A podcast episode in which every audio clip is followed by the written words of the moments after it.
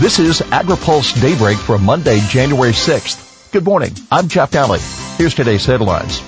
Newsom unveils water portfolio. USMCA likely headed for quick approval and Senate warned of devastating ag labor shortage. Three months later than promised, California agencies published the first draft on Friday afternoon of Governor Gavin Newsom's water resilience portfolio. The report details more than 100 policy actions for agencies to take to help the state adapt to changing climates and aging infrastructure. CDFA, for example, is rebranding its climate smart programs to help disadvantaged farmers adapt to the Sustainable Groundwater Management Act and to fund projects to improve soil health for better water retention. Read our full report of the portfolio at agripulse.com. So what's next? Well, the portfolio's working group will be taking comments until February 7th. You can file those via email to input at waterresilience.ca.gov with a final draft to be released soon after. Remember, Newsom's first budget draft is due Friday. This will indicate how the administration will be prioritizing the portfolio's many potentially costly proposals. Judge exempts truckers for now from AB5.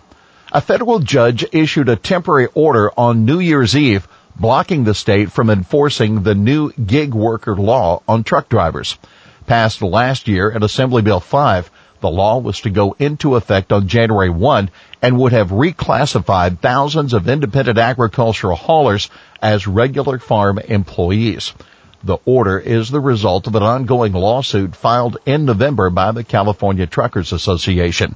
The district court will make a decision next week on CTA's request for a preliminary injunction to continue blocking enforcement while the case is heard. Western Growers Jack Resnick notes that U.S. District Judge Roger Benitez wrote the CTA is likely to prevail in its argument that AB5 harms truckers. DPR offers research grants on chlorpyrifos alternatives. The Department of Pesticide Regulation has set aside more than $1 million to fund up to four projects that can seek out safer, more sustainable pest management alternatives to chlorpyrifos. It's taking applications through February 7th. Remember, this is the second round of funding from DPR, a pot totaling $2.1 million altogether. CDFA has also been allocating more than $3 million in grants for IPM strategies. DPR may not be able to block Malibu's ban on all pesticides. The city of Malibu approved last month a ban on all pesticides. The city council was seizing on a growing momentum in the state to ban rodenticides to protect coastal mountain lions. The city cannot preempt the state's authority to regulate pesticides, yet activists are seizing on a loophole by engaging the California Coastal Commission on the issue, according to the LA Times. The commission is expected to take up the matter this year. Remember, DPR is currently reevaluating second generation anticoagulant rodenticides or SGARs. A bill in the legislature proposes statewide ban on SGARs, also expected to return this month. Senator Henry Stern, who represents the Malibu region and co-authored the bill, sent a letter of support for the citywide ban on pesticides. Senate set to move on USMCA. The new year is starting the way the old year wrapped up in the nation's capital, trade policy at the top of the agenda for U.S. agriculture. The U.S.-Mexico-Canada agreement is set to take another step toward ratification tomorrow morning. That when the Senate Finance Committee is scheduled to consider the House-passed implementing bill.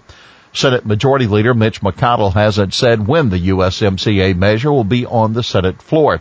But White House trade advisor Peter Navarro said yesterday on Fox Business that the full Senate could pass the measure before the end of the week. Possibly this week we could actually do some great people's business. Dairy farmers in Wisconsin will rejoice, auto workers in Detroit, everyone in between, according to Navarro.